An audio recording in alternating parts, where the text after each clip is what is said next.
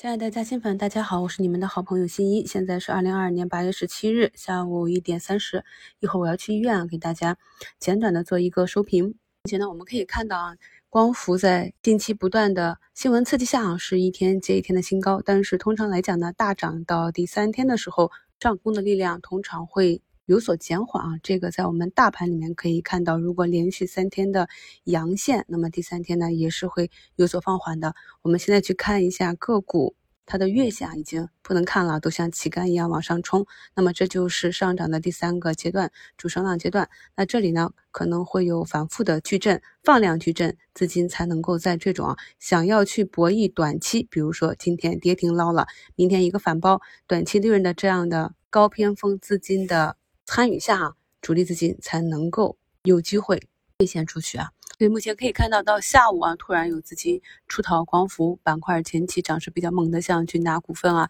爱旭股份啊、俊达啊，在盘中触及跌停，目前在往回拉。可以看到，它前期就已经出现了放量的阴阳交错的走势，这些呢都是我跟大家讲的进入了顶部区域，我们需要去观察注意的细节。在六月二十五日给大家做的一周展望里面，第三条，本轮上涨结束的指标跟踪。当时节目里也讲，当大盘再创新高，但是量能不能有效放大，出现了绿肥红瘦啊，也就是在七月四日、七月五日，我们上证指数接近年线，持续出现啊两三根放量阴线之后，我们等待很久的一个在四十多天反弹之后的中期调整终于来临啊。那么在过去的股评节目里也给大家画过周线图啊。那大盘在七月中出现一个周线调整的时候，也跟大家讲这个空间是有限的。那么今天再给大家把上证指数的这个周线图贴过来啊。那么当时有很多朋友不理解什么叫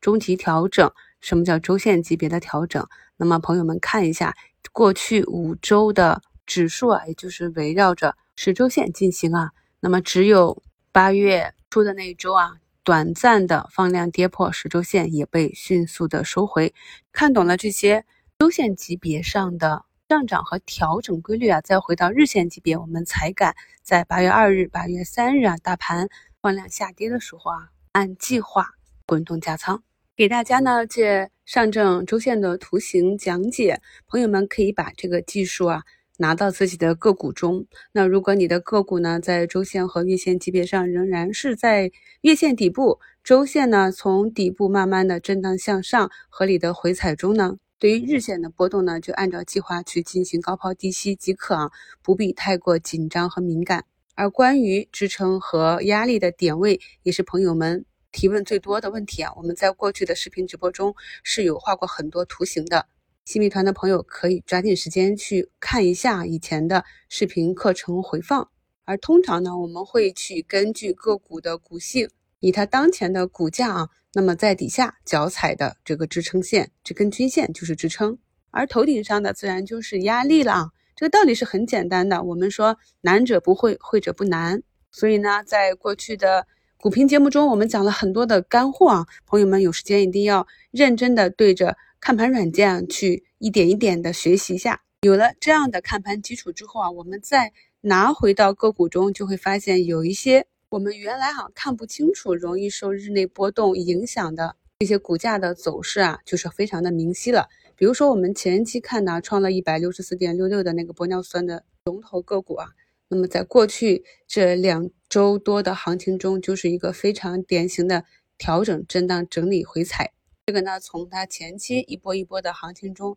都是比较明晰的，而关于调整到哪一根均线，都明明白白的摆在那里啊。调整到位了，自然就会有看得懂的资金去捞货，把股价捞起来啊。而我们从七月份就在关注的科创板的，像 Chiplet 啊、芯片呀这些啊，在八月四号、五号暴动的个股，短期上涨过猛，偏离了均值，就需要一个修复啊。看不懂的朋友呢，可能前期追进去，在调整的过程中又割肉了；看得懂的朋友呢，就知道主力资金的那个筹码峰啊，基本上没有什么变化。整个图形呢也是非常合理的震荡整理。震荡整理有几种方式，过去也跟大家讲过啊，横盘震荡整理，等待均线上来，或者主动向下走一个 N 字形啊，向下去找均线，这样速度会更快一些。这就是为什么近期呢，我们关注的有些个股啊走的比较弱一点，也不必担心，因为这样短期的整理对未来的健康成长更有帮助。回到今天的 DDE 当日资金动向上，可以看到啊，排名靠前的几个前七个里面啊，有一个是东财啊，剩下的除了宁德，其余的都是我们所看的智能汽车的这些超跌的板块，思维、歌尔、立讯、大族，都是我们过去讲的汽车类的消费电子。他们能不能转型成功还不一定，但是股价的异动代表已经有资金去关注他们了。我们这个市场呢，通常都有一个抢跑的习惯，抢跑的时间呢为三到六个月。这就是我教给大家，我们有了逻辑之后，还要学会看市场大资金的动态。那像今天排名第一的这个思维图形，在昨天的盘中就有明显的异动，特别是昨天尾盘的时候啊，那有兴趣的朋友都可以自己去复盘看一下。这样呢，你再看到盘中有异动情况。刚好是你理解的板块位置又合适的话呢，就非常适合在当时的尾盘啊打上先手，方便应对次日的操作。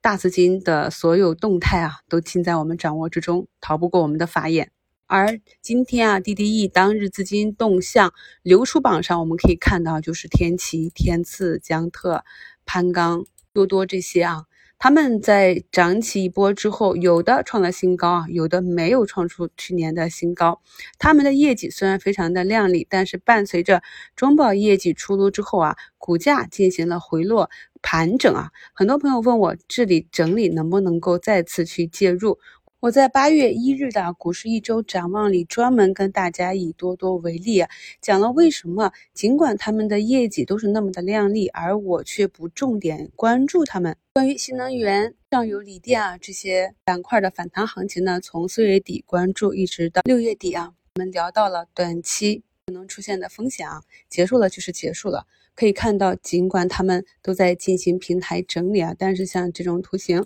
很多时候啊。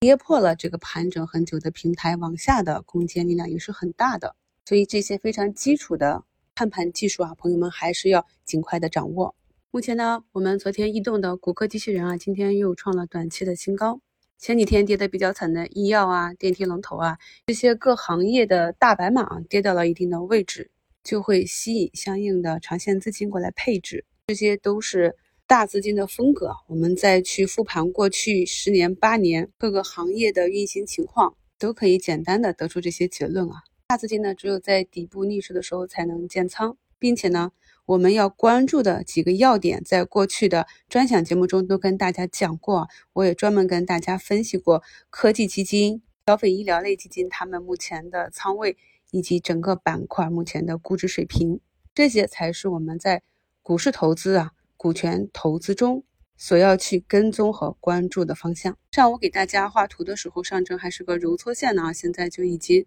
冲上去，马上要反包了。恭喜持股的朋友。